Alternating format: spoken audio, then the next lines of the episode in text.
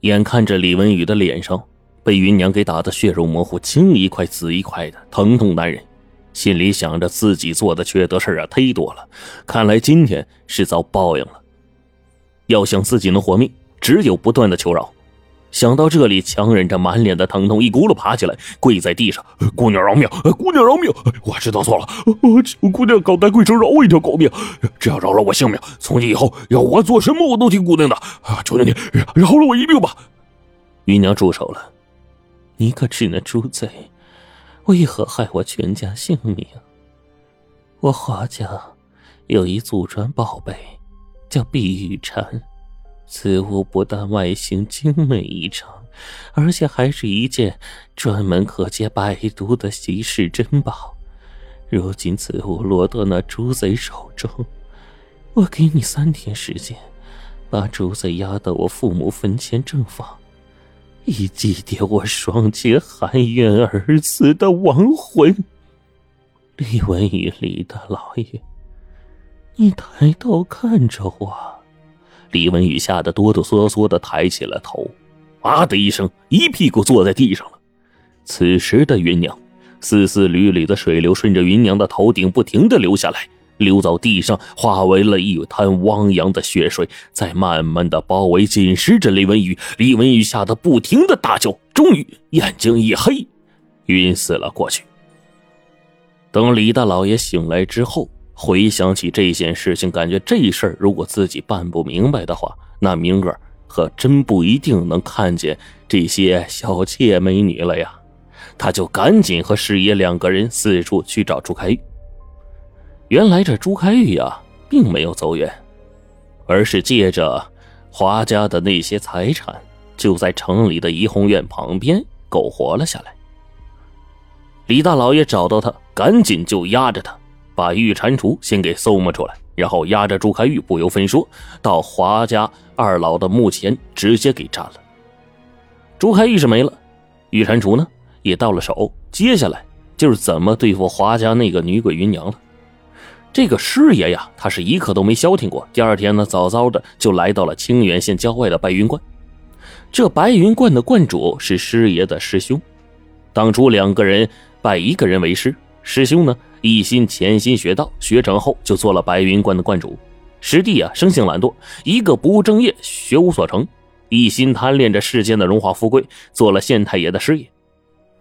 来到白云观呢，知道师兄的秉性正直，这师爷呢没敢和师兄说实话，就说县太爷府上来了一女鬼，已经伤了好几条人命了，请这个师兄啊前去收服女鬼，替天行道。观主一听，竟然有女鬼胆敢滋扰民间。这个事情不难，你先回去，明晚派人来接我就是。到了第二天晚上，师爷早早的派遣衙役把大师兄接到了府里。有人能捉鬼了，这李文宇的腰杆也直了，摇晃着肥胖的身子，不停的在卧室里走动，就等着女鬼芸娘来了。外面打起了一更鼓，几个人看了看外面的天儿今天的天空啊，没有月色，黑漆漆的一片。哎。莫非那女鬼知道大师兄在这儿，吓得不敢来了？师爷谄媚的给老爷和大师兄啊添上茶水。别急，我们有的是时间。他如果不来还则罢了，要是来了，我打他个魂飞魄散，永世不得超生。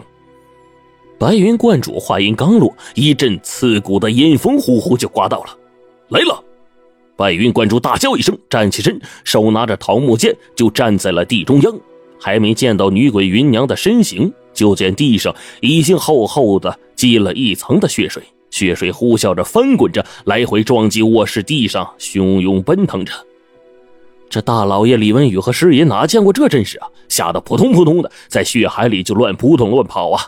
啪啪几声脆响，卧室的门窗都关得死死的。在这翻滚的血海之中。几个人随着血浪漂浮着，挣扎嘶吼。白云观主大喝一声：“血海深潮，师弟，你做了多大的孽事啊！应得这么大的冤屈，你们是要害死我吗？”说完，收起了桃木剑，口中振振有词的坐在血海里。这说来也奇怪了，那血海啊，瞬间让出了一条通往门口的小道。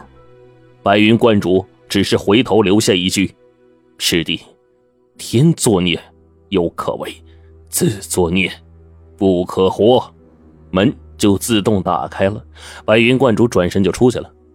白云观主走了之后，房门啪的一声又死死的关上，屋子里面只留下了县太爷和师爷两个人。两个人面如土色，已经说不出话了，眼睁睁的看着那血海里面的华家四口人，龇着牙狞笑着把两个人拽倒在血海里，惨叫声传来，这是他们留在世间最后的声音。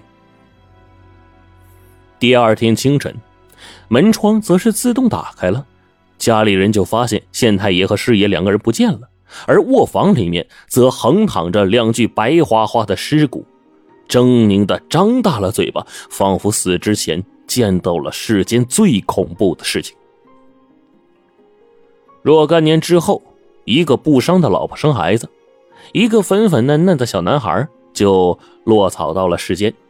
让人惊异的是，他的手里紧紧的攥着一个碧绿碧绿的玉蟾蜍。